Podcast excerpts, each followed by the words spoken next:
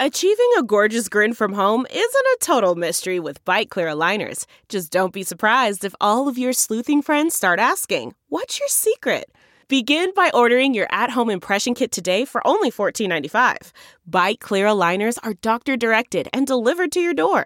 Treatment costs thousands less than braces. Plus, they offer flexible financing, accept eligible insurance, and you can pay with your HSA FSA. Get 80% off your impression kit when you use code WONDERY at Byte.com. That's B-Y-T-E dot com. Start your confidence journey today with Byte.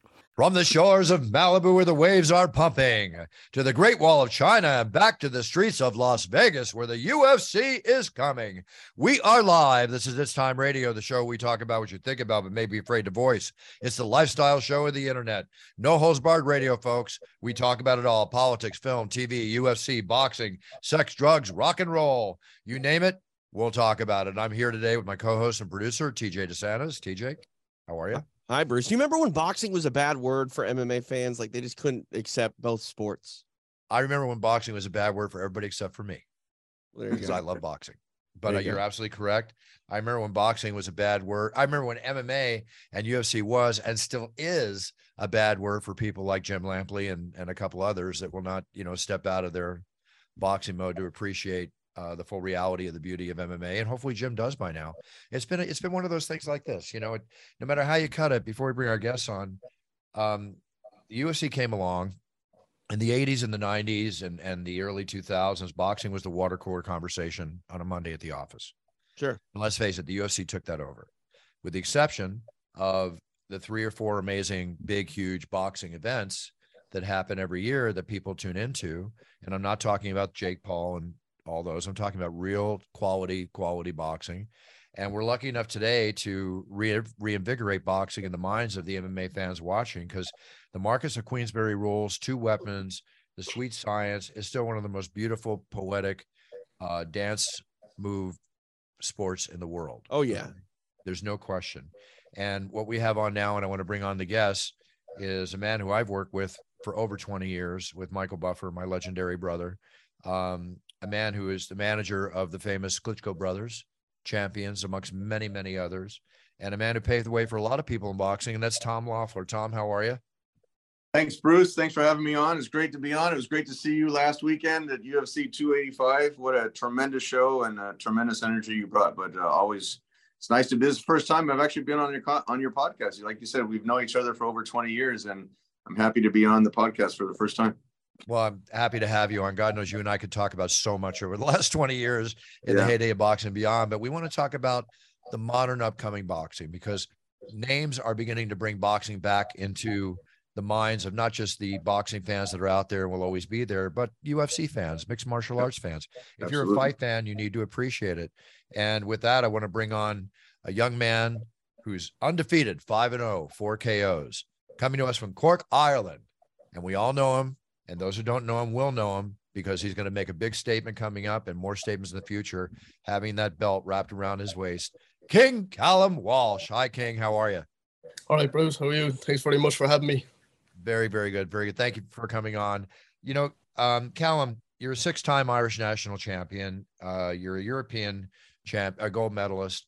You're five and zero, four KOs. Two of those KOs are inside the first round. You're 22 years old. You're not even in your prime yet, um, but you are in your prime. But you're not in your prime. I'd like to. I'd like to pull a whole syringe out of you and put it in my own body because that's what all of us want at 22 years old. Um, you're training with probably what many people would consider one of, if not the greatest coach boxing has ever seen in Freddie Roach, uh, a fine human being and just a hell of a coach. You're sponsored. Now, here's the thing people out there, UFC fans, I want you to hear this out. Colin is making such a, a spot in the world and such an impression in boxing that Dana White and Howler Head are your sponsors.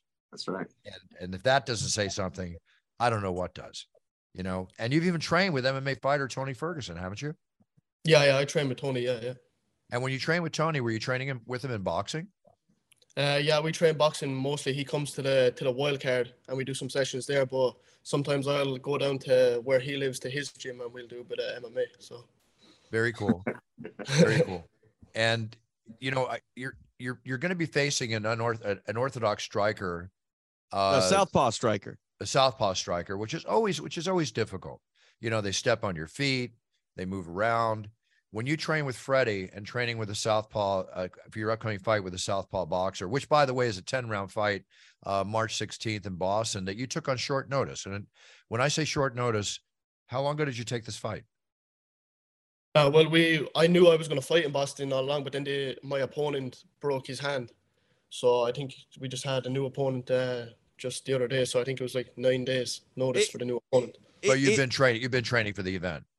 Yeah, yeah, yeah. It- It's funny how that works out though, because even though Callum was, you know, preparing for uh, an opponent i- in a fight on March 16th, which by the way you can watch on UFC Fight Pass, uh, you know, it, it goes both ways. Even though his opponent is taking this fight on short notice, Callum still has that sort of, uh, you know, upheaval as well. Like, yeah, he's he's in shape and you know getting prepared to fight, but you know, Bruce, you mentioned, you know, fighting a southpaw when you're preparing for an orthodox fighter. I mean, that changes everything, and you don't have that entire camp to get ready for a completely different strategy. which leads me to my next question. Um, listen, I was never a pro, but I trained my ass off in kickboxing and other sports for for 12 years, sparring heavily, little smokers here and there, and all that kind of stuff. But the one thing I did in kickboxing, kicks and punches both, is I trained to fight from both sides, right? So I could switch up. Does Freddie work with you on that, or are you strictly regular foot when you when you box? Yeah, no, Freddie definitely teaches me to to box from both sides. And growing up, actually back in Ireland, my main sparring partner for years was actually a southpaw. So I find it, you know, very easy to to fight southpaws. And uh, as you mentioned a while ago with uh, them stepping on your foot and all that kind of stuff, Freddie Freddie has taught me a lot of a lot of tricks for the pro style where people stand on your foot. So I think I'll be all right. Good, good. Okay, then we recognize it. That's like one of the first major things. If you haven't fought a southpaw, you learn that real quick, right? Yeah. Which is cool. And Tom, uh, the Boston show, you have your promotion here in LA, in Los Angeles, Hollywood Fight Nights, very appropriately titled. But you're taking it on the road now, right? This is your first time on the road? This is the first time on the road for Hollywood Fight Nights. You know, we did all the fights with the Klitschko's on the East Coast and Madison Square Garden and Triple G, but this is the first time I'm actually promoting in over 30 years. Uh, going to have a fight in Boston, so we're excited about that. Uh, Dana's gotten, like you mentioned, Dana's 100% behind Callum Walsh. He wants to build boxing on UFC Fight Pass. Fight Pass has so much great uh, combat sports content, but boxing never really took off. And now with uh, Callum, Dana's really pushing the boxing and the shows that he's committed to uh, having us promote. So we're excited to go into Boston. Uh, Freddie Roach hails from Boston. Dana naturally hails from Boston. Dana's going to be at the show for all you fight fans that want to see Dana live. Very cool. Um, he's going to be at the show at the Agganis Arena March 16th, and we're excited to have Callum fight the day before St. Patrick's Day, the day before everyone gets drunk and hungover. Callum be fighting, and then you can uh, punch your way into St. Patrick's Day. Wow, I just realized something. Uh, Callum's fighting March 18th. Dana's going to be there March 16th. We have a show in London, a big, huge pay per view on March 18th. March 18th, yeah. So Dana's going to be flying over on Friday after the show, if not that night on his jet or whatever the case might be. Um, and then I'm going to be in London during St. Patrick's Day. Holy jeez. I think I actually fly out before everybody starts getting drunk on green beer and, and God knows doing what in the streets. We're But, actually uh, Bruce. We're going to be so Callum fights on the 16th on Thursday, where Dana's going to be at the show, and then like you said, Dana flies out for the weigh-ins in London, and we're going to fly out. If everything goes the right way, we're going to fly out Friday night, and we'll see you in London for the UFC London show. Oh, that's perfect. Well, actually, wait, I'm taking this back. St. Patrick's Day is on Friday. Yeah. St. Patrick's Day is Friday, yeah. Mhm. Man, I'm like a nun before a show. I don't drink. I don't, I don't, I, I, I, that might change on St. Patrick's Day if I go out in London. Yeah. I mean, when in Rome or London, I guess, Buff. You know, Do they, hey, Callum, you know, in, in America, they sometimes do this green beer thing on Irish, you know, on St. Patrick's Day, right? Is that, Yeah. does that happen back home? Um, nah, green beer. No, I don't. I don't. Well, I don't think so. Anyway, um, I think everybody just just just drinks this the normal Lots of. All right, good. I, I would say, you know, maybe it's where I grew up when I was when I was younger. I don't know if they do that anymore, but I remember that. Maybe it's just a joke or whatever. Callum, um, when you were growing up, okay, uh, you watched MMA, but you trained boxing because there was no MMA where you lived. If you think back, excuse me, not too far back, you're only 22, but if you think back, would you, and you had the ability to train MMA, would you have switched it and taken the route to the UFC or was boxing your calling? Um, do you know, I always I always watch the UFC highlights and I always watch UFC fights and I and I always think to myself, I wish I wish I was a UFC fighter. You know, I would have loved to to be able to do it. Um, but I do think um, the fact that I was put into boxing when I was six years old from such a young age and just developed the skills and you know everything at such a young age that it was just the right decision to just stick with boxing. That I was I was good at it and I don't know I, I was naturally talented. So you know and and I know how to win. You know I've I've won a lot of fights. I've won a lot of championships. So yeah, I think I think boxing was the the best decision for me.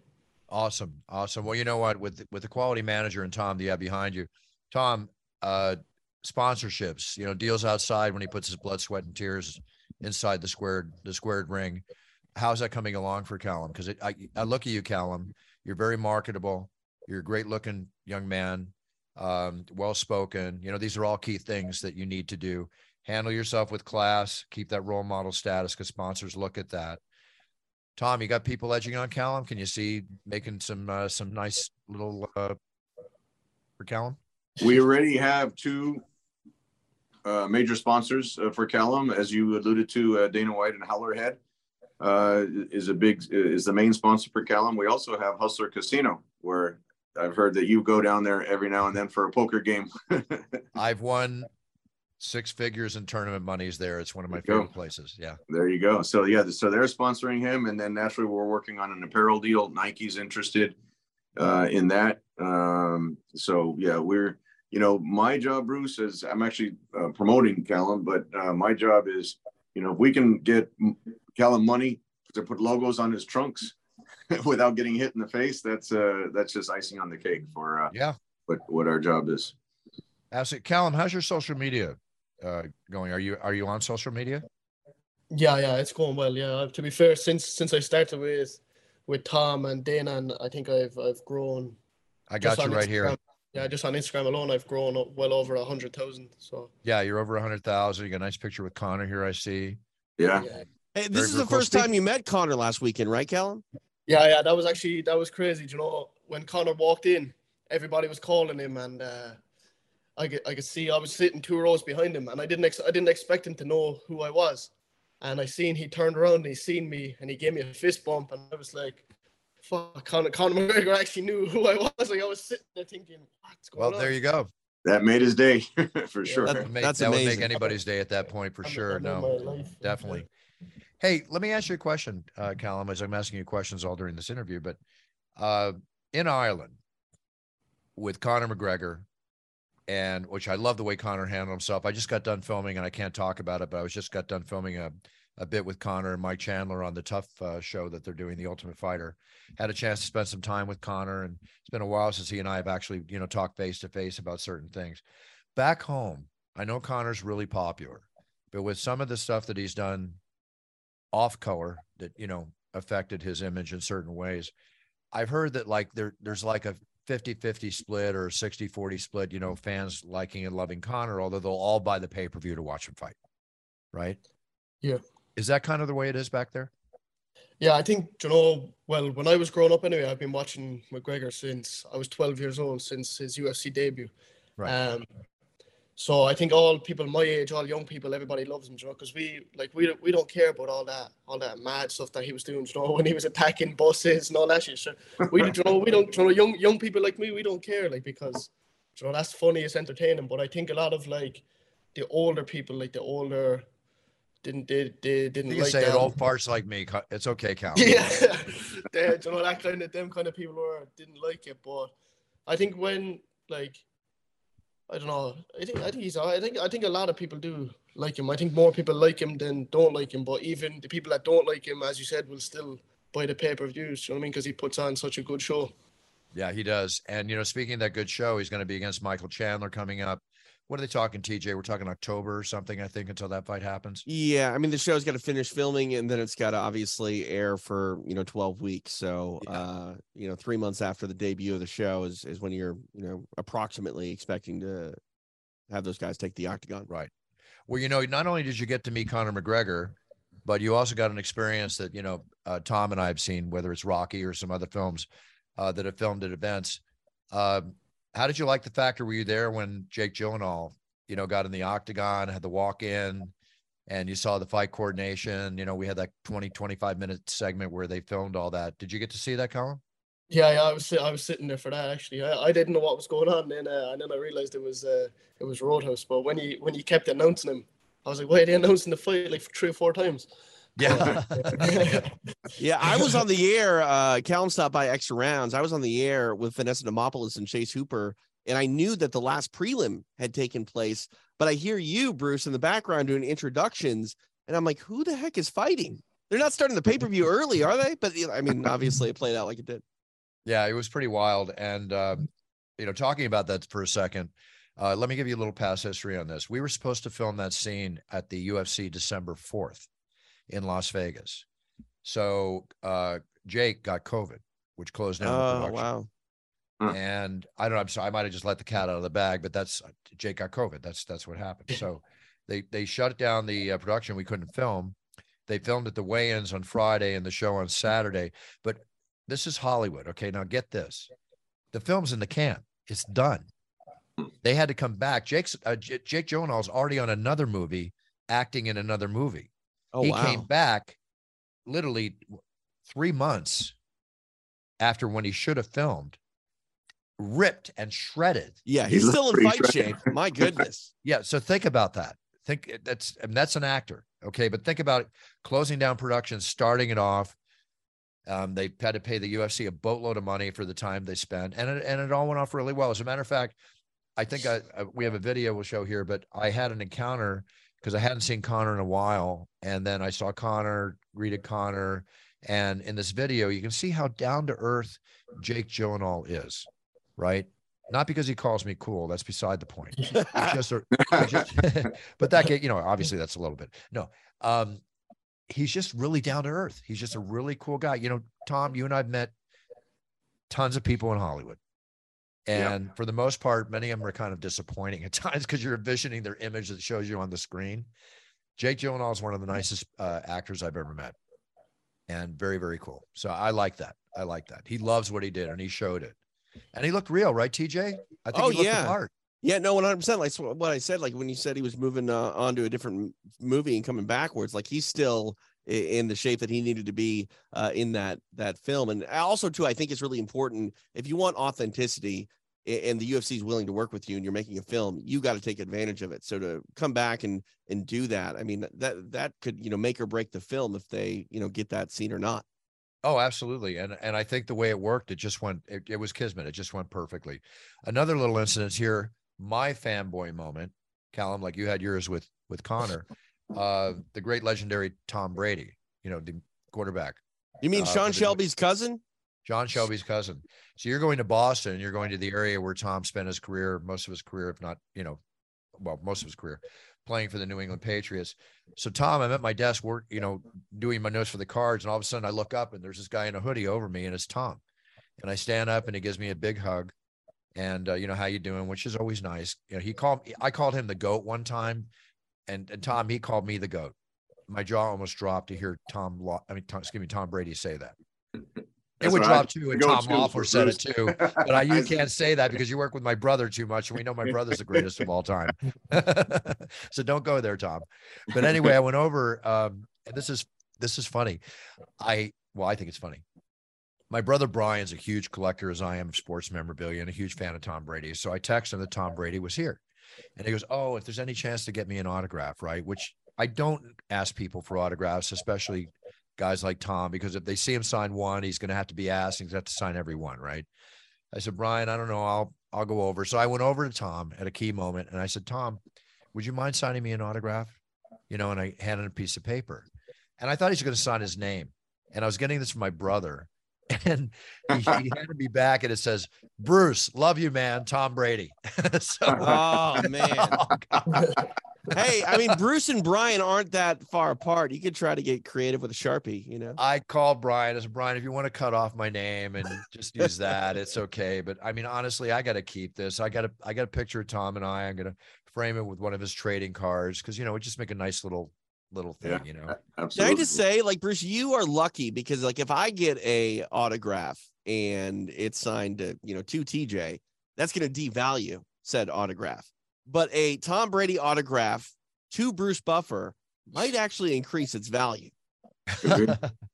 well, on the other side, thank you. I, I'll let you say that, not me. But uh, on the other side of the paper, uh, he was sitting next to Mark Wahlberg. So Mark and I were talking, and I was telling him about you know my my puncher's chance bourbon. Which, by the way, do Cal do you drink? Uh, sometimes I, I try not to, but not now, not now. But I I have the puncher's chance bourbon, which is what you're all about. You know, puncher's chance. And uh, we're the top five best sipping bourbon in America at this price range, not according to me, but according to the critics and we won six gold medals. So I was telling Mark Wahlberg about it because he has his tequila. Now, let me tell you how cool Mark Wahlberg is. So Mark Wahlberg on the other side of this autograph, it says Mark Wahlberg, and he gave me his phone number because he wanted me to send him my address so he could send me some of his new tequila that he makes. And he wants my bourbon. And you know what he said? This is how cool. He goes, Hey, send it to me. I'll put it out on social media. You you put out mine. He goes, That's the way we roll. He doesn't have to do that, you know, down to earth. Very yeah, cool. he's he he's a Boston guy too. Yeah, absolutely. he better be. Yeah, he's certainly been filmed enough doing it. yeah, no, he's a big boxing guy for sure. No, no, Boston guy, but he's a boxing guy. oh, well. bo- and boxing, yeah, bo- yeah. No, he's a big Boston guy. You, you know, speaking of boxing in Boston, March 16th, Callum Walsh. That's right. Callum Walsh. Hey, uh, Tom, where's Callum on the card? How does he? Where? Where? How many fights on the card? Where'd you place your boy on the card? No, Callum's the main event. He's been the main event since he's fought on UFC Fight Pass. This will be his fifth main event. Awesome. And uh, as as you mentioned, social media has grown tremendously. I just wanted to add one more story from last weekend. Um, we were with TJ on Friday night uh, when he was filming, and uh, we got to meet the great, legendary Hall of Fame UFC fighter Don Frye, and that was oh, that was what a character experience. and a half! yeah, that was great. Yeah, my first UFC full UFC 10 was Don Frye's first UFC. Okay. Okay. Wow. I've been doing this for over 27 years. Yeah. And and that and that you just brought back another piece of trivia. That was awesome. My first full show was Don Frye. You know, never forget him standing in the corner, hands on his waist, that mustache of his, and he just he yeah. just went through people like Grant went through Richmond, man. You, you know, br- bringing it full circle. Speaking of bourbon, Don Frye sounds like he drank all the bourbon. I mean,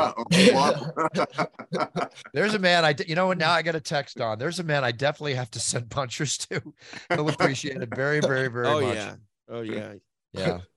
Well, oh, you know who else I saw in the audience too? Speaking of Don Frye was uh uh, the Hammer, Mark Coleman. Oh, Mark Coleman, yeah, yeah, yeah. So he came up to me and he's like, "Hey, Bruce, this, that, and the other," and he he kind of gave me a shot. He goes, "Don't get me back. We're not in an elevator. It's all good." Oh, that's funny. That's funny. Hilarious. Going back to that Frank Trigg story. But you know, uh, Mark, uh, what?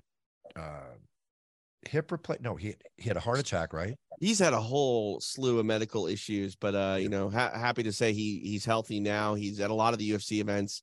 Uh, you know, loving life. Um, you know, he's uh, you know, found sobriety later in life, which he you know attributes to sort of you know his health and and recovery uh, from everything that he's gone through. And it's just great to see guys like Don Frye, like Mark Coleman, uh, you know, these old school UFC guys that that honestly competed at a time where mixed martial arts was a different sport altogether. It's not what it is uh, today, but uh, those guys were the the founding fathers, if you will, and you know, put the building blocks into what we have today is uh, mixed martial arts. And you know, I'm I'm happy every time I see those guys doing well. I am too. I am too. Tom, uh, Callum's future. Lay it out for me as his manager. I know you think two, three steps ahead. Okay what what is your basic goal for Callum in the next year? Title belt? What's going to go on? Yeah, it's a fine line, Bruce. He's definitely on the fast track. This is uh, his uh, first ten round fight, which is with only six fights. This is uh, he's going in with five fights, so his six fight he's gonna be fighting ten rounds. He's already headlined, as I mentioned. This will be his fifth uh, time headlining UFC Fight Pass. Uh, we're gonna look for a regional title for him this year and then uh, you know he's on the fast track. You know, there's a, there's as I mentioned, there's a fine line between you want him to learn with every fight, but you don't want to overmatch him. But Freddie is very confident. He's he's told me, and that's how Callum really came on our radar. Is that Callum's one of the most talented young fighters he's ever seen. He's got so much uh, amateur experience and uh, such uh, you know charismatic personality, like you said on uh, social media, that I, I think uh, he's really what we did with Triple G. I think we can really do now that I started working with Triple G at 30 and Callum's only 22. So with with his Irish fans, with the background that he has, Freddie Roach in his corner, I really think the sky's the limit for Callum. He needs to do what he does in the ring best, knock knock people out, and uh, you know we'll open the doors uh, outside the ring for him. I love it. So Callum, question to you: Four knockouts. What's your knockout punch? Uh, my knockout point, yeah, it's, it's always been the, the left hand, either the overhand left or the, or the left hand to the body. Um, I think, yeah, I think it was be in all my fights nearly. It was it was a overhand left. So do you have a good left cross? Yeah, yeah, yeah. Okay, well, there's my other puncher's chance. I named it after you. Left That's my 14 year reserve. I even got green on it there, Callan. Come on. Nice. It's time to take a sip. To yeah, I'll have to get a bottle of it. no problem. Tom, uh, Callan lives in LA. Yeah, he's he's in LA. He's actually in Hollywood, so he's close to the gym uh, at Wildcard, and uh, um, he's fought all of his fights on the West Coast here in LA, and, and this will be the first time on the East Coast. And then, uh, you know, we're really want to develop him on the East Coast. Actually, the the guys from Madison Square Garden, who we have a great relationship with, they're coming up extra to Boston to watch Callum fight because the plan would be at the end of the year for Callum to fight at the MSG Theater. Actually, wow. the day before the UFC fight, November 11th, we're I'm talking to Dana about having Callum fight at the theater on Friday night, November 10th. Well, um, you know, if that's the case, I'll get in early and I'll attend the fight at the Garden. Yeah. Yeah. There you go. Definitely attend the fight. Maybe I'll even announce it for you, Tom. hey, you, I'll walk you, out and do the main event. I don't think Dana would ever any problem with me walking out and announcing Cal. Actually, you know what? That's not a bad idea, Tom. I don't want to step on Joe's toes, but you know that's not a bad idea. If you if if Dana proved that, then we can talk about that. Okay. Dana's I'm allowed to do boxing. I can do boxing whenever I want, but well, I still pass by the chief. Okay. What's exciting though? Oh, go ahead, Tom. Oh no, no, I was just saying uh, you get a pass because it's UFC fight weekend, so it ties in with the boxing. yeah, no, completely, completely. Callum, I've seen a lot of young fighters groomed by by Tom and others, and everything I'm hearing is following a pattern, and a pattern that's going to be basic like are you excited about all the money that's in your future? I mean, it's going to start pouring rain, my man. You know, I, I, I, can't I can't wait until it does. You know what I mean? It's just uh, yeah. Well, to be to be fair, it's never been about money for me, but you get do, your first million dollar payday. What's the first thing you buy, Callum? What's the first thing in your head that you want to do? I'm not talking so much about whether it's for you or whatever, house for mom, whatever the case. What's the first thing that you have a goal to do when you get that loose change? the first thing I'd buy right now is a car. So my car just broke down, so I'd buy I'd buy a car. But but I'd say if I Wait, if buy I buy a what? Buy a what? A, car. A car. Oh, car. What yeah, kind of car? If I, if, if I had a million dollars, I'd say, yeah, you, you probably won't see me for a week. okay. You, well, you keep know that week like, off though? social media. You know what I like about Callum Bruce is is honestly when it's not about money, that's when you know you're doing the right thing with your life. You know. Thank and, you, TJ, because uh, you just took the words out of my mouth. He answered the thing perfectly. Yeah. Right. I mean, it, it's follow your passion, Callum. Money will follow. You monetize your passion, you'll get make more money than you ever dreamed. Okay, that's all I can tell you. Mm-hmm. So keep following that thing. Speaking of making more money, I don't know if you heard about it or not, but the UFC continues to generate record revenues for Endeavor, the parent company that bought it for 4.2 million, a billion, billion rather, billion. Um, they led the sports properties last year. They did 1.3 billion in revenue, Tom. They're up 224.1 million from 2021. Right? It's incredible. And we hold the record. Now, this is what's really cool. We're heading off to London next week, right? So they set 11 arena records for the highest grossing events for those arenas around the world. Four of them were fight nights in the US. Um, and they were two of the highest fight nights in grossing in UFC history. But the other two are at London's O2 Arena. Wow, oh, that's awesome. That's awesome. Yep. So awesome. Hey, that's a strong I, brand. And Dana's really, uh, you know, such a visionary with uh, UFC so successful, but he always brings something else, something else to to take it to a whole different level. And what, uh, like slap fight? that, yeah, well, that's that's just uh, just one example, but you know, with Howler head or or anything he touches. Oh yeah, no, he's is uh yeah. He's proven to have his Midas touch. And Howler head, oh, he and I were talking about it the other day. uh, when I was working the Ultimate Fighter show. Um, Howard has success for me. I was telling him how we're doing punchers. Howard has a huge success. Yeah. You know, it's probably already got a, a value. uh, It's already been bought out by I think uh, Campari. I think bought a huge. they bought they they bought a portion of it yeah they bought a portion of it and and uh, and that's why you know with hbo being out of the picture i was talking to one of the big boxing writers um, and and you know they were comparing a triple g to to uh, the tra- trajectory that we have callum on and and they said yeah but triple g you built them on hbo and everybody tuned into hbo i said you don't understand the reach of the UFC brand. You know, 35 over 35 million followers on Instagram, and if Dana White gives an interview, everyone tunes into it, and you know, it's just uh, we're really excited about the green light that Dana's given us to uh, to uh, promote boxing on UFC Fight Pass, and I really think, especially internationally and worldwide, that people can tune in. You know, HBO was uh, North America here, but uh, you know, UFC Fight Pass, you know, all of Callum's fans in Ireland can tune in.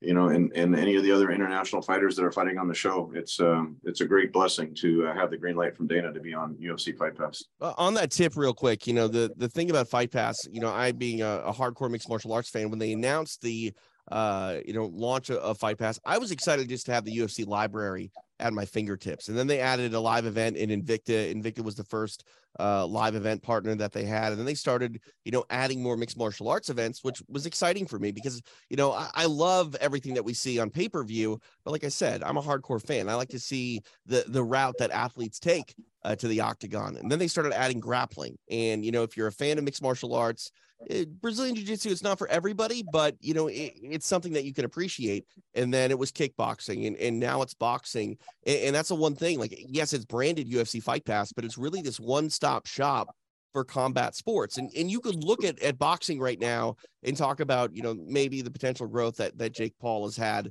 uh, on the sport, but it, it's it's a spectacle. I again, being a hardcore not only mixed martial arts fan but a combat sports fan, I appreciate what Fight Pass is doing with someone like Callum because it's bringing up a prospect the, the proper way, you know. And I feel like you know you Callum are benefiting from that, but but combat sports fans a, as a whole. I mean, you already have the entire UFC uh, fan base involved with Fight Pass. Now you get boxing, and all of a sudden, UFC Fight Pass goes from the streaming platform to kind of what you're saying, Tom, and it has the potential to be uh, much bigger than, say, you know, doing a fight on HBO. Absolutely. TJ, you hit it right on the head. That's exactly what the plan is to cross market the boxing fans that are tuning in to watch Callum fight and the gigantic UFC fan base. And one of the things that Dana loved, uh, he came to two of our shows last year here in Los Angeles. And one of the things that he loved was every fight was exciting. You know, I, I know the UFC fans are very critical of boxing and, and we have to put on an exciting show. All, every fight that's on UFC Fight Pass has to be exciting. Otherwise they'll tune out. And uh, so far, you know, we've got some of the highest ratings the the boxing's done on UFC Fight Pass, and we're excited uh, to have Callum spearheading that uh, that movement. You know, uh, the UFC provides a uh, a catapulting um, process for a lot of things, whether it's Hollywood fight nights, uh, fighters getting their sponsorships, staying relevant, being part of the UFC. Myself, you know, it just allows what I call the sweet smell of success. Okay, right there. So let me just say, Do, do I do I need to put a disclaimer at the beginning of the show that said uh, the following program is a paid program for paid program for Bruce Buffer's product. Let me just say that the sweet smell of success. you know? Why? Because thank you, Dana. It's time, It's right? Available on Amazon.com. Here we go. Hey, hey, hey. And stores near you soon. Anyway, all kidding aside, but not kidding aside. Listen, this is the beauty of marketing. Callum, that's why you want to listen to Tom. Okay. It's not just about your fights. All right. Proper direction in the areas that are going to make you as much, potentially, if not even more money than your boxing career, will be the ancillary things that come out of the base you create with the brand of King Callum Walsh. Yeah. Right. So mm-hmm. listen to Tom. I'm vouching for Tom. I know Tom. I expect the paycheck in the mail, Tom, for what I'm saying. So listen to Tom. Okay, Callum. You do what you do best. Get in there, train hard, train safe, and win. And let this man direct your career. Okay. yeah, yeah, definitely, yeah. Definitely. Appreciate that, Bruce. We My need everyone to Tom. tune in March 16th. There you go. Boston, March 16th, King Callum Walsh. See it. Be there. Say hi to Dana White. Do the whole number. Tom, it's a pleasure having you on the show. We go back so, so far. Yeah. It's awesome. No, it's great to be on the show, Bruce, and uh, always great to see you. Always a pleasure to see you live at the events, and uh, and happy to be on the on the podcast. Like I said, I know I jump around a little more than my brother, so I hope it doesn't drive you crazy. that's why you have to stretch before the. Before That's the it, baby. Come on, 65. I got some rickets going on here. I got to keep those things limber. Well, All right, no, Cal. no one, no one does it like you do with the with the spins and the, the you know fist bumping the fighters and everything like that. It's tremendous. Thank you, Tom. I'm going to give it my all until I go, it's time. Right there in the octagon. Done. I mean, I Come don't on, TJ. celeb- you know that's how I want to go. I mean, I don't want to celebrate your death, but damn, that would just be so fitting and sweet in the way you'd want to go out to. Bring an epic. Bring an epic. Anyway, nothing, no time soon, please. Right. Callum, true pleasure to meet you. Wishing you all the best success, right? Possibly I'll announce your Madison Square Garden fight. We'll see how that works out. And um, I had to throw it out there, Tom. Uh, that's great. That would be tremendous. I'll just Yeah, walk that- that out. would You know, be- I won't even go. I'll just walk out right at the main event. It's not about me. It's about Callum. But I'm going to add as much excitement as I can. You you let me you let me uh, choreograph that situation with you, Tom. Yeah. And it ain't show business. It's show biz, baby. You know what I'm saying? Hundred percent. All right, that's all I'm saying. Good. I'll expect your offer soon. Callum, take care. all Right, get your yeah, rest. thanks very much for having me. Thank you. 22 years old. God, the future's his oyster.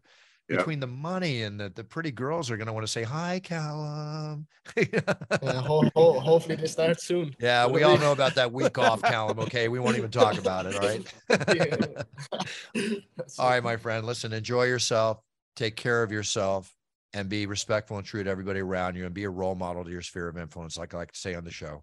And the world is your oyster, young man. It is your oyster. Yeah, thank you. Big cheers. I'll see you See you soon. guys. Uh, Thanks. All right, cheers. Bye, Thanks, Tommy. TJ. Thanks, Bruce. You got to All right, there we go. Very cool. You know, it's uh it's always a nice shot in the arm to meet a young man like that, you know, going for his dreams in this fight world. I mean, we were lucky enough to have uh Trevor Peek on the other week. Right. Now we have the boxing aspect of a Trevor Peek who shows the same kind of, you know, pure uh innocence and and and just like it's just Yeah. it's just there. It's No, there. I, I like what you say. I mean, it's true. It- It's sort of innocent love and passion that you know get these guys into you know combat sports, and it is a business of like any other business. As you stay in it for you know longer periods of time, it's going to feel more like a job, right? Like it's it's going to weigh on you a little bit, and that innocence and sort of just love for the process is going to go away. Like I said to Trevor last week, you know, you might enjoy appearance number one on its time, but don't get mad when we call you and hit you up uh, for for appearance number seven. Uh, but it is fun to talk to these, you know, young men and women in, in combat sports uh, before they realize their max potential because uh, it's just fun to see where they are uh, in, in their own journey. And I think uh, I can speak for you on this as well. Uh, it kind of fuels our own journeys as well because you know we do this as a business, but when you're doing it with, with people that truly love what they're doing, it rubs off on you. Agreed. And it also fuels my fire to keep moving forward. Totally. I might get a little sweaty while I'm moving forward, but I have a little help. Hold on, man. Let's Uh, let's get there we are. Oh yeah. Oh yeah. Oh yeah. all right. So where do we get this? That's it's all out and you'll see it. All right. It's all in the next five weeks. It's all out. You're That's gonna good. get your you're gonna get your care package, TJ. I can't wait. Yeah, don't worry. Don't I worry. Hey, listen, you know those Funko Pop collectibles? Yeah. I this happens at times. You know, people are holding on to Funko uh those those dolls. Yeah. Right. My wife has a whole bunch of like Disney ones. Yeah, there's Disney, Star Wars, even a couple UFC ones out Yep. there. I'm I was waiting for them to uh we were talking potentially one of myself. I would love to have one. But here's what's happening. The inventory they have is filled the company's warehouses to the brim. Okay. So now they're forced to rent storage containers to hold the excess product. right. So now what happens is the product's worth less than it costs to keep on hand. So from a business standpoint, Yeah. it's not a proper thing. So by the end of the year, hmm right, of last year, they had a total of $246 million worth of product Oh wow. sitting in storage, Yeah. right? How much was it costing to keep? They're not going to keep it. Yeah, I didn't gonna expect them it. to. They're going to Yeah. dump it. which is good for collectors because that's gonna you know make the It'll make uh, what's out there right worth more. right but i mean it, when you were describing it to me it, it sounded similar to uh, what we talked about in the past was baseball cards in the 90s where they just kept printing and printing and printing and uh yeah you know it, it just wasn't worth the, the paper that they were printing it uh, upon and a lot of people save that stuff to find out 20 years later it's worth worth less than you know they they paid for it uh, back in the 90s Exactly. So what they're going to do is they're going to basically dump 30 to 36 million dollars of the product to make room because it's not cost effective to keep it.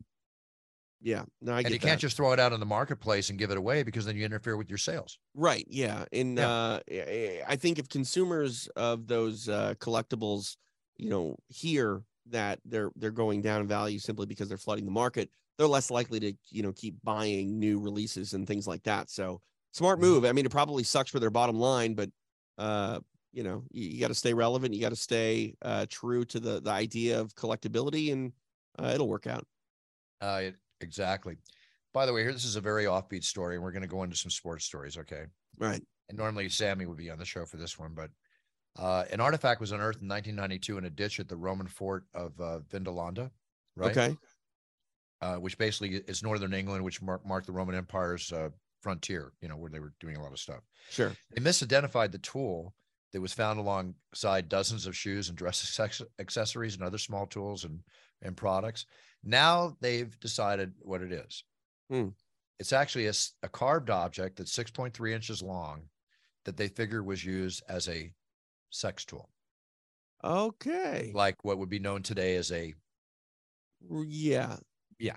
Right. I got a it. sex object. So they've now discovered and found out that 2,000 years ago, they used sex objects in. Uh, Well, I mean, is that shocking? That's I don't think it's shocking. I mean, like if prostitution is the uh, oldest industry in the Then world, obviously it was, right? and it does look like it does look like a phallus okay, when all you right. look at it. So I mean, that's all that- I'm going to say. That's that's a fantastic, proper yet dirty word. Phallus. Good job, Buff. So usually uh, we talk about you know dinosaur bones, a set of things. Well- Okay, we changed. So let's get into the sports news. There's a, there's a few items here we have to talk about. Yeah. Shawn Kemp, Mm-hmm. the back great, you know, the great basketball. player. Yeah. Seattle He's Supersonic. arrested for for firing shots in public. Why? I supposedly some kind of an argument ensued. uh, so was it at someone? Yes. See, I mean, here's the issue. Like, it's one thing to be charged for like discharging a firearm in public. It's another thing to be doing it at someone because you can be charged for attempted murder. They claim that he claims he was defending himself. Um, uh, that the other driver caused it. It obviously all has to come out in the wash, but you know, Shawn Kemp was Kemp was arrested, and it was just a few weeks ago we talked about Willie McGinest. Right. Here, here's the issue though, Buff. Like, it's not. I mean, I'm not going to knock anyone for legally carrying a firearm. That's one Yeah. thing that I don't know if it, the story if they they talk about whether or not he was legally uh, allowed to carry a, a, a weapon. But guys, no, nothing happens in your car on the roadway that is worth shooting someone or getting shot over. Well, we don't know the full story yet. You're absolutely correct in what you're saying, and we don't know the full story yet. And on that note, road rage is a horrible thing. Just look at that. Uh, uh, all the incidents that happen. Oh, uh, I don't want to point out anything no, no, you fine, don't want to get involved. you don't want to get involved. outside of being late, I don't really drive that aggressively, especially here in LA, because you just kind of have to accept what you're getting into, right? Like, you know, th- there are certain off peak hours where you don't expect traffic, you still hit traffic. And, uh, you know, get a podcast, download, you know, a few episodes of It's Time and Exactly. uh, just enjoy your ride. Exactly. Willie McGinest. Yeah. Okay, he's been charged. What's the charge? Uh, Willie McGinest is seriously facing two felony charges. Uh huh. Uh, he's facing serious time behind bars. Okay. Uh, each charge carries up to four years in prison. How many? Arraigned in April. Pardon me. How many charges? Two. So he's Two up charges. looking at eight years in prison. So, okay. So he, won't, he wouldn't probably get that. But what are the charges? Uh, the charges here are. Let me see here.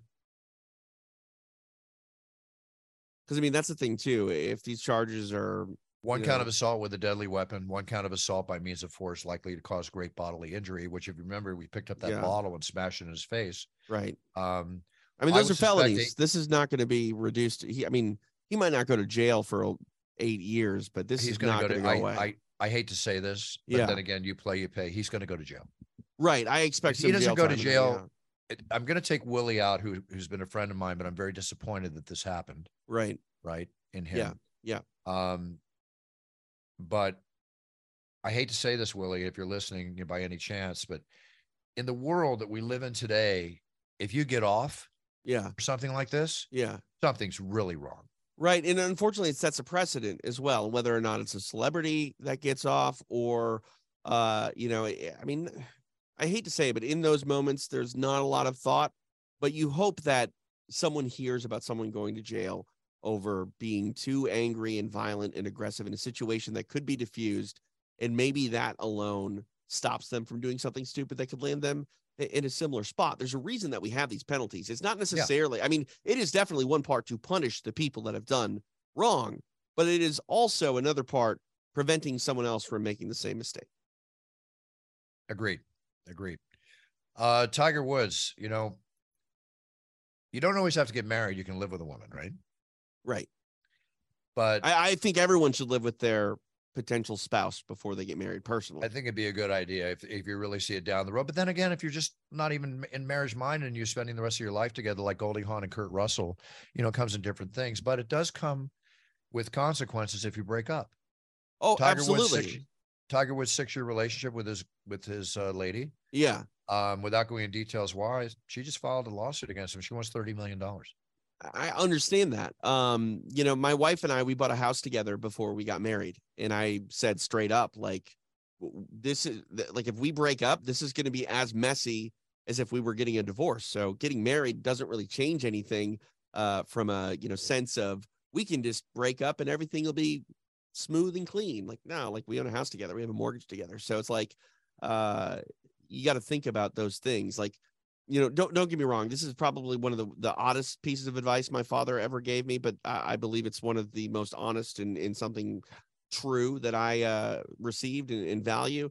Uh, he said, "Don't necessarily marry the, the woman that drives you crazy and you fall head over heels for. Marry the woman that is, uh, you know, capable of being your best friend and, and the person that you want to deal with things like buying a house or trying to figure out how to you know raise a, a kid and, and do the the educational things and things like that because while uh falling head over heels for someone and having amazing sex and all of that is great uh at the end of the day it's going to wear off and you need to have more of a business partner than than a spouse in a lot of ways Yeah, it's a diminishing return, so it better be at the absolute height of excitement when you first Right. meet. yeah You know, yeah absolutely. i mean if you can find both that's great too so It depends on the individual. Some people can maintain that, but then again, you don't know until you know. Right. And and you know, I, I hate to say it, but we're human beings. And most married couples that have been together for a long time, that, that fire's gonna, you know, die down. It should never go out. Don't get me wrong. It should never go out. How But, many uh, times a week, TJ? uh, that Mr. is none, that is come none it of out. your business, Buffer. You know, one one thing that is hard though, and I think that you know you uh you probably have, have experienced this in, in your longer term relationships. It is hard to find the time when you're on the road uh constantly. Um March, I'm on the road, uh, I think three out of the five weekends, and, and it's split up to where it's like right now, I just got back from UFC 285. And while I'm home for an entire week, I'm still kind of catching up on what I missed last week. And then I'm going to Boston uh, for Callum's fight uh, Sunday to Friday. And it's just like, um, it's very hard I- to, to figure out time for yourself or, or someone else. I understand and resemble that remark, and I understand it. I mean, but but thank. God, Bruce. Thank God that that's a problem we need to deal with because that means money's coming. You know. Yeah, money's coming in. I mean, like I mentioned, I've got the, the Toronto Blue Jays, and I said that earlier, right? Yeah. You know, then later on this year, I got to go to Singapore, come back, and two days later, go go to uh, London, Yeah. I mean, if I'm not mistaken. that I and that's the thing. No, too, that's what- Paris, Paris, Paris. see that that that's what's funny. You- listen to me, I got to go to Paris. See, that's where it doesn't sound right. But, you but know, here's the issue: like people that are on the outside looking in, like, oh, he's bragging. Oh, I wish I had to do that. Yeah, not like. Well, I, I understand what people are saying. I would love to go to Paris too. I, I love the fact I'm going to Boston, but I promise you, it is a lot harder than anyone thinks. Don't cry for us, as you always say, Bruce. But uh, it's not the work that's even that difficult. It's the the plane rides, the hotel rooms. You know, I'm very selective when it comes to uh, what what kind of bed I sleep in. I, I mean, I would say it's probably not not a lot of the time. I'd say one out of four times uh, I might end up sleeping on the couch that is in my hotel Oh, room. I can't tell you how many times I wake up with a bad back. Right. Or I'll just sleep bed. on the floor. You know what I mean? Just to get aligned again, because the floor is, Yeah. is a great sort of uh, natural chiropractor. But uh, yeah, it, it, the travel is is kind of what I think I get paid for. The job is what I love, but the travel is, is kind of what you pay me for. Hey, if people want to go to Singapore, have a good time, come back, and you want to land in uh, Paris Friday morning and then leave for LA back on Sunday. Too uh, many time go for it. zones, Buff. Way too many time zones. I can't even do the math. It's crazy. Hey, listen, um, Derek Carr. You know Mhm. he's no longer with the Raiders. New Right. Orleans Saints picked him up four years, 150 million. is he going to be their starter or the backup? I have to think he's got to be the starter, right? I, I would think. Um, 150 million dollars. He better be the starter. Yeah, I don't. I mean, it's so hard. I, I just in my brain automatically thought that Drew Brees was still there, but he he has retired. Uh, he was such a long time Saint. So yeah, that that makes sense. Yeah, totally. And uh, did you see that Red Sox star Justin Turner get drilled in the face by a fastball and needed 16 stitches? Oh my god. Got drilled in the face. And he was okay, like just the the stitch. I mean, sixteen I stitches I guess he's to okay, scoff but- at, but I mean, a lot of swelling. There's no fractures. All the Yeah. scans are clear, but 16 stitches. You know, think about all the baseball we've seen over the years, and it's kind of like kids riding bikes with helmets today, where we never wore helmets when we were kids. oh dude, I'd Bruce, wear a helmet from this point forward, Justin. Yeah. I'd wear one with that thing going over across my mouth. I, you have to at this point. Um, I mean, I remember playing baseball, little league baseball. Uh, they made us all wear helmets, right? But like when you're playing, you know, sandlot ball in the yard with your buddies, like, I mean, I never got hit in the head, but I, I can't tell you how many times I it took, you know, fastballs to the back, uh, and things like that. We never had any sort of protection on. Um, I, Bruce, that- I've I've never even worn a bicycle helmet. I don't even know what that feels like. I've worn, you know, my like now wear one when I go out riding or whatever, but I Sure. never wore one before. I remember when I was in Sandlot Ball one time, the worst thing that happened. Well, I was a catcher in Little League and I caught the ball in the wrong place, and the, and the coach gave me a cup after the game. Not Oh, before yeah. the game. Oh, It was a lot of fun. Yeah, Um, similar, then- similar. so I was a catcher too, Bruce. Uh, have you ever taken one of these? Uh, you get the foul ball that goes underneath your glove and comes back up behind the cup. I mean, that is the worst thing I have ever experienced. Not fun at all. And then one time I was standing at the plate and I swang back the bat, and when the pitch came, and the guy behind me, the catcher, was standing up, and my bat went right into his stomach. I- Why was I- he standing? I don't know. It was like the dumbest thing. I mean, I had no idea he was standing. I'm just reacting to I the mean, pitch. you're gonna when I- probably feel guilty about that, but that's on him. Oof, that totally, totally. I think he's anyway. Whatever he did, he did. Did he cry? Because there's no crying in baseball. Uh, Tom Hanks told me. Groaned and fell to the ground. Let's put it that way. I mean, yeah, I would too. Okay, couple collectible issues here. Breaking uh, Bad. Walter White. You saw Breaking Bad, right? Oh, of course, great uh, series. His famous white undies, his tidy whiteys. Yeah. They're up for auction. How much? It shouldn't be six figures. It can't be six figures. They fig no, actually, they figure around five thousand dollars. Okay, thank God. Thank God. Why? Why? I mean, this is the first time I've ever heard anyone being interested in men's underwear. Uh, normally, it's uh, well, it's a hugely popular yeah. show, but I mean, come on, whatever. I guess Yeah. I if if you like it, do it now. More more more than likely, this is worth it. Uh, Kobe Bryant signed MVP jersey, mhm. just sold for five point eight million. yeah. I mean, that makes sense.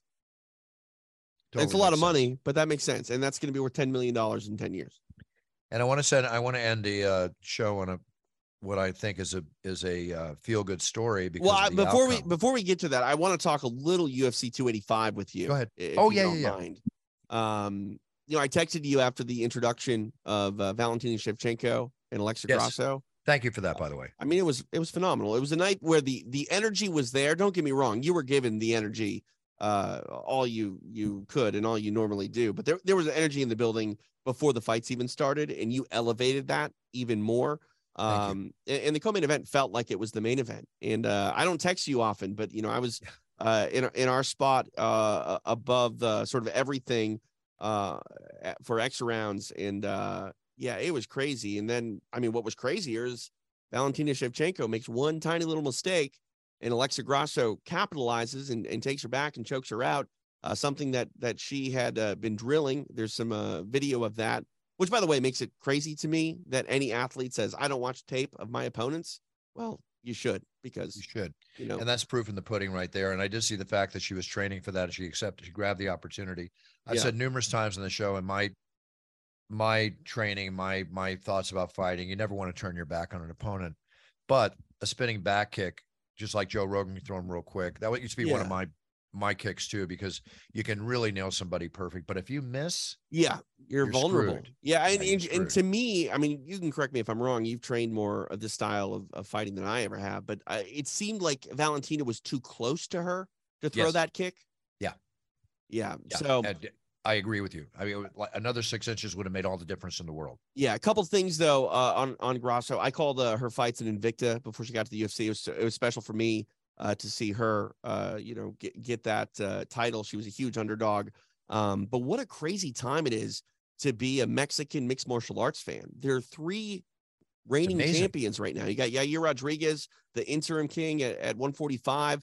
Uh, Brandon Moreno, you know, who kicked it all off, multiple time UFC champion at this point at 125, and uh, now at 125 on the women's side, uh, Alexa Grasso. This this was a country that the UFC wanted badly uh, to get into, and you know, uh, times were were different back in the early 2000s, and they were trying to get Tito Ortiz uh, to to speak Spanish, and that wasn't working well. Uh, but man, to, to see Yair and, and Brandon Moreno and now Alexa Grasso realize their ultimate goals here in mixed martial arts and become UFC champions, it's just uh, a special time in, in combat sports and mixed martial arts for Mexicans. It's hard to speak about yourself in the third person when you speak Spanish. I can understand Tito's issue. but uh, you know what the great thing about that is is that you know Latino fans are such fight fans that it's doing nothing but bringing eyeballs to the UFC. Oh yeah, one hundred percent. I mean, I've uh, gone to Mexico a lot over the last uh, you know two three years with uh, Eddie Bravo and uh, combat jiu-jitsu, and uh, you know they're they're loving it. The jiu-jitsu scene has blown up in Cancun uh, because of the tournaments there, and and we're starting to see uh, you know some local athletes in, in Cancun compete with some of the best jiu-jitsu players in the world, and that just wasn't something that I thought was going to be capable in the in the short amount of time that they've had to sort of get ready. But uh, the other thing, I mean, Jon Jones. I hate to say this, Bruce. Did we learn anything about Jon Jones at heavyweight? Because he didn't get hit. That was my biggest question. Can he get hit? Uh, you know, here's and he, he didn't have to go later in in the fight to see if he can carry that weight well. Like we didn't find out anything. no, we did not. Um, what we did find out, what I found out, like I said in the show last week, the moment he claws up the steps and does a single hand, hand cartwheel in the octagon, I'll realize that he still had the fluidity, Right. which he did, right? yeah. and we haven't seen that yet.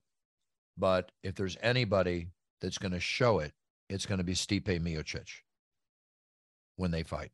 I mean, I thought Ciryl Gane was going to test his chin. He didn't. Stipe, another candidate. To Jon do. did exactly what he's supposed to do. Yeah. Yeah. Immobilize 100%. Ciryl Gane as fast as he could.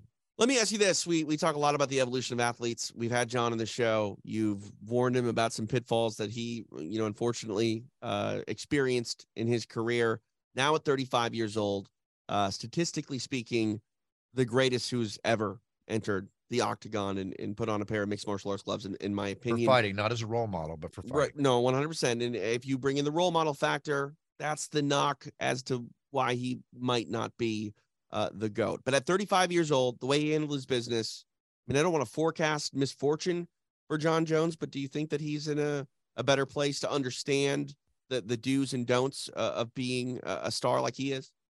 I gathered that. I think that he's had plenty. Listen, if he hasn't, then he's made a big mistake. Okay. Because he's had all the time in the world to realize how to not redo his past issues Right. and mistakes. So now he should be practicing that.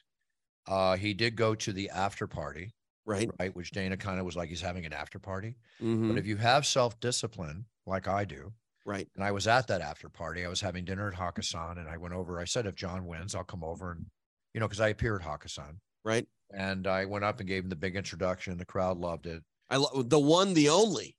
Uh, I- and I by the way, I've only said that once before. I said that for Conor McGregor and Oh Jon. 27 plus years. I've only said that twice. but that's i mean that's special that's that's a very uh uh strong statement when you say something like that Yeah, which is why I save it for when needed. Um, but I felt totally comfortable saying it. Uh, Jon was handling himself fine. I mean, people, people can speculate whatever they want. He was at his after party. right Yeah. Okay. He was fine. He wasn't going crazy. He was doing great. Uh, after his win in the octagon, it was funny. I don't think they showed it on TV, Um, but I went over to congratulate and gave me a big hug, and then he grabs my hand and he starts dancing with me in the octagon. There you go. And he goes, "Come on, dance with me, dance with me." He's moving his hips. I'm going, getting a little uncomfortable here, Jon. Right. He's having fun though, top of the world, and, and he, and he should fun. be. I mean, the way that he handles Ciryl Gane, it just uh that was mind blowing. You know, I mean, I said it to you. I thought I thought we were gonna see uh a Gane victory early or a Jones victory late, and man, I couldn't have been more wrong. Uh, that was that was short work. I don't know how the bookies did on the betting action, but uh, we'll see. But anyway, congratulations to Jon. Look, the man's lost by get my guesstimate 30, 40, 50 million not fighting between sponsorships and everything he could have made in the last three years or whatever. Right. Uh, they reportedly that he got a three million dollar purse pay per view cut easily. It's going to be over 10 million is my is my guess. Um, let him make his money. The question is, how much longer do you think he's going to want to fight? And the and the, thing I'm thinking is is that he's going to establish himself. Uh, Stipe. I only think we're going to see Jon fight. My guess, I think maybe two or three more years max. Maybe. Um, you know, I saw some people speculating that he might get three fights in this year and then just call it a career. Three fights this year. Yeah, I mean, he's on pace to do that if he fights in July. He could easily fight do it considering what happened. Yeah. right. You know, if he gets in and out quickly in, in July, no reason he couldn't do, you know, fall or or December. Um, you know, it's we, we think of it as stars as you know, for for stars to uh, fight three times in the year being a tall task, but there are regional prospects, and granted, they're not fighting the same level of competition, but there are regional guys that are fighting three, four, five times a year. It's it's not unheard of. Uh, it is when you're making the kind of money that Jon Jones is, but Hey, uh, that's almost more of an incentive to try to get in there as many times as you can. in the golden age of boxing, they were fighting every two months. Sugar Ray Yeah, I mean- Robinson, who's many considered to be the greatest boxer of all time, Yeah, and Jake LaMotta fought like twice in four months. I mean Jeremy Holy Horn. cow, you know- Jeremy Horn was fighting in the Midwest twice a weekend. Anybody have more fights than Jeremy Horn? Come on. Yeah, pretty much. Yeah, I mean I don't even know if Jeremy knows how many fights he's had. Honestly, Probably not. Probably not. Well, anyway, this show's been really good. I, I love having the boxing aspect on the show. Um, I think we're gonna get Yeah. more of it because uh, again, Fight Pass has been this platform uh, for not just mixed martial arts, but but combat sports as a whole. And uh, you know, Callum has been holding it down on the boxing side. Um, coming up on Saturday, by the way, uh, Polaris, uh, which is a grappling league on on UFC Fight Pass, uh, they've got a show coming up, and uh, former UFC champ Chris Weidman uh, is grappling uh, and right. appearing there. So, uh, you know, tune in for that. But I just I I love the idea of more combat sports getting the attention uh, that they deserve uh, on Fight Pass. And you know, Dana's a big boxing guy. Like obviously he uh, is the leader uh, of the Ultimate Fighting Championship, and maybe at times had to point out some of the the poor uh you know areas uh, of boxing and you know where they've gone you know bad in, in business and uh you know at times you know i hate to say it but at times as a mixed martial arts fan trying to appeal to people that were saying it was the you know human cockfighting uh, you had to point out how dangerous boxing is because boxing is dangerous, Bruce. I, I still to this day, when when I've called fights, uh, the, the worst knockouts I've ever seen are, are boxing. I mean, they're they're much deeper. Uh, in mixed martial arts, you know, you get flash, you get KO'd, you might take a couple of unnecessary shots uh, on the floor, but nine out of ten times you're kind of up quick, going, "What happened?" In boxing, it is a much different story. no matter how you cut it, you're punched in the face until you fall down. You get a count of 10 to get up, to get punched in the face till you fall down. Right. You get a 10 count to get up until you get knocked out. And and You that's know, why what boxing is mixed martial arts. and that's why boxing is built the way it is on a business standpoint. You know and what I it mean? used to be, sorry about that. So go ahead, go ahead. It used to be the five or more boxers a year died in the ring Right. and in training. Right. We still, aside from the two, maybe three deaths that have occurred in the sport of mixed martial arts due to whatever reason, we've never had a death. We've had serious injuries, but we've never had a death in the octagon. Right. And, and all combat sports are dangerous. You know what I mean? Uh, I think we're past Baseball's of- dangerous. People have died in every sport. You know, I it's, know. I know. it's- it- Um, it is what it is. right. And, But, and- but thank, Go ahead. thank you, Dana White, because not only are you a maverick, you're an, you're a reinvigorator. What I mean Mm. by that is he reinvigorated mixed martial arts and the UFC and took it from the spectacle that went to uh, uh, having at best 1500 people in an audience because we were Yeah. off TV thanks to you know Senator McCain, who I'm right. very respectful of Senator McCain, Sure. but it was his thing that did it. Um, uh, to the point of reinvigorating it, he's invigorating boxing, right, with his with Fight Pass and giving it the avenues to get. And Yeah. even slap fights, which is not the only slap fight event. I heard there were like six other events. You know, he's taken an event that's kind of been teeter tottering Right. and he's invigorating it. Yeah, there's So- there's a bunch there's a bunch of them, and you know whether or not you agree with it. I mean, you know the the thing that Dana says commonly, especially when people sort of criticize uh sort of those offbeat pay per view weekends where maybe the card's not a stack. You know, you got a good main event, but you know you're kind of learning. You know everyone else on the card. Uh, Dana said this multiple times. If you don't like it, don't watch. I'm not making you watch everything. You you don't have to watch. Change the And- channel, baby. yeah, and, and that's the thing too is uh, you know, you might not know who's in the the co-main event on a UFC fight night card today, but you know, seven, eight, nine, ten fights down the road, you might want to start paying attention because they might be fighting a guy like Jon Jones. You know what I mean? That that's how this works. And How many Uh, times have we seen it?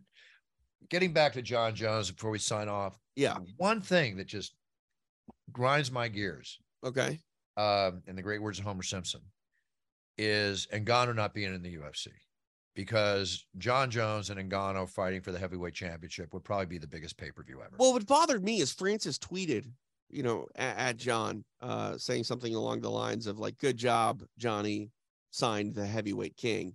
Um, they could have come to an agreement. I I- like it, it bothers me that Francis makes that comment because he could have come to an agreement. Maybe he wasn't happy and he, you know, standing up for whatever he wants, but to come back and then sort of like drum up that like Francis, you had the opportunity. I like Fran- I like Francis so much as a human being and as a fighter. You know how disappointed I am right. and, and that I would just wish he would have stayed in the UFC. I don't want to wake up in six months and see him not being as relevant as he was and is today.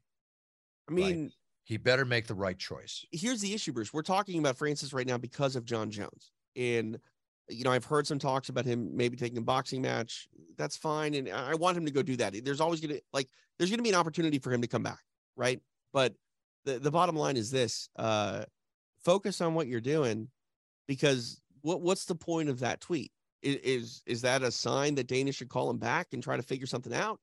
If so, then, you know, maybe, maybe reach out. But uh until he's ready to come back like just unfortunately i mean i hate to say this right now mixed martial arts rankings wise francis Ngannou is still probably the best heavyweight in the world Mhm. but that that has taken a serious step back and the next time Jon fights it's going to take another step back because if Stipe wins and, and beats uh Jon, Jon Jones, Stipe just beat the greatest of all time. So now he's statistically already the best heavyweight we've ever seen. He beats Jon Jones, and that's another step back for Francis. And you know, the, bottom line is if you're going to be the best in any weight class in mixed martial arts, A, you have to be fighting, which Francis is not doing right now. But B, you have to be getting wins over quality opponents in in those people that put you in that number one spot in any weight class, Bruce. They fight in the octagon. And if you're not fighting in the octagon, you're you're gonna you're gonna fade away. If you're not fighting in the octagon, you're not real. we go. I mean, it's not it's not that, No, but it's just it's very hard. You know, back when there were more sort of uh competitors that were trying to take on the UFC, it was very hard for any of their fighters to break into the top 10 because you Well, can't here you can't get to the top level if you're not fighting top opponents and the top opponents are in the UFC. I agree. And the, and the, most of the eyeballs are on the UFC, with Yeah. all respect to the other fine organizations out Yeah, I'm not even talking about money, you know, and sponsorships and things like that. Like that's going to start to take a step back for Francis as well. Here, here's another thing. Yeah. A- And then let's let's let's end the show. I got to go train for a couple hours. Um, it's been now two months or so since Francis announced uh, leaving the UFC. Right. Right. Yeah. Scott Coker, who I like a lot, worked with Scott, fine businessman. Nothing bad to say about Scott Coker. He takes good care of his people. Uh, he said there's an offer on the table. Jake, or rather, an offer to be made. Jake Paul says Showtime and PFL are ready to uh, make an offer. Well, where are these offers? I want to hear an offer made. It's been two months or more. Right.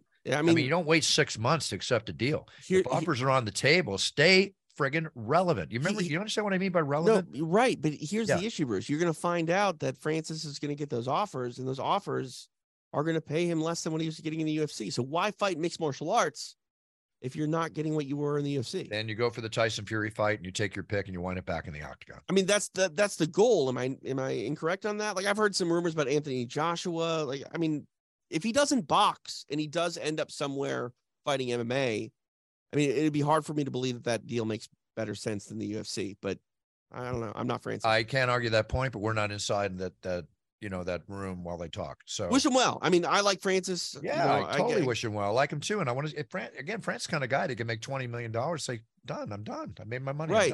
Right, but I mean, right now, Jon Jones is the the heavyweight champion of the UFC. He's the number one ranked heavyweight, number one pound for pound.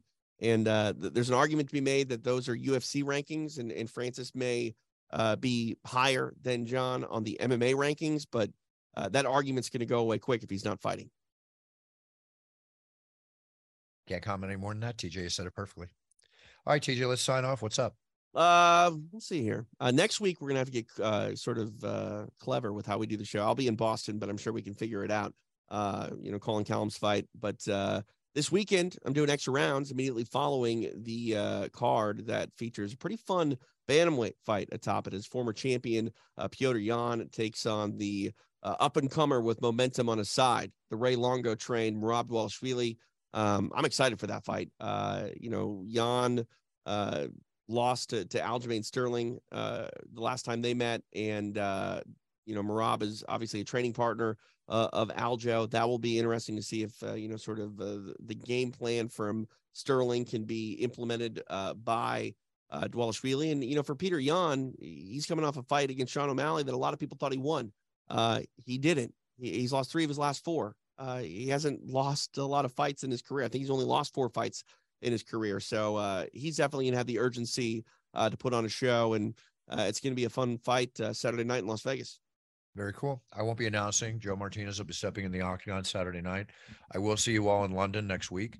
Uh, very exciting show in London. We're looking forward to that one. And uh, with that being said, it's been an excellent show. I'm just, I just did what I just say that we had an excellent show. I think it was an excellent show. It I was an enjoyed our excellent guests show. and I enjoyed you, Yeah. TJ. You're not you're not uh, being ridiculous by saying it was an excellent show. It was. It was. Uh, everybody, set your goals, write them down. So when you step on that yellow brick path to your future, you be the best you can be and perform at your best. Whether you're champion number one, number two, or 10, it doesn't matter. Be your best, and then you're winning. And that's what we're all about on It's Time Radio. Have a great week. Have a wonderful weekend. I will see you next week with another exciting guest. And you too, TJ. And then it's off to jolly old England. Can't wait to get there. It's going to be awesome. O2 Arena. They go crazy. Don't speak like that in England. You'll get beat up real quick. What's that? Don't don't talk like that in England. You'll get you'll get beat up. Oh, it's okay. They don't beat me up. It's all good. Okay. Yeah. All right. And if they do, then hey, let's drink some green beer and go for it. All right. There you go. St. Patty's Day in England. I can't believe I'm going to be in St. Patty's Day. I'm just joking around with. I love. I love. I have love fun. England. Have Love fun. the UK. Li- live it up a little bit. No, it's it's all good. It's all good. It's just some of the greatest fight fans in the world, man. It's, Oh, yeah. so much fun announcing at the O2 Arena. I can't wait to be there. Yeah. it's really really cool. Pardon my lousy English accent. Everybody have a great week. Cheerio. Cheerio. Bye bye. There you go. Buffer out.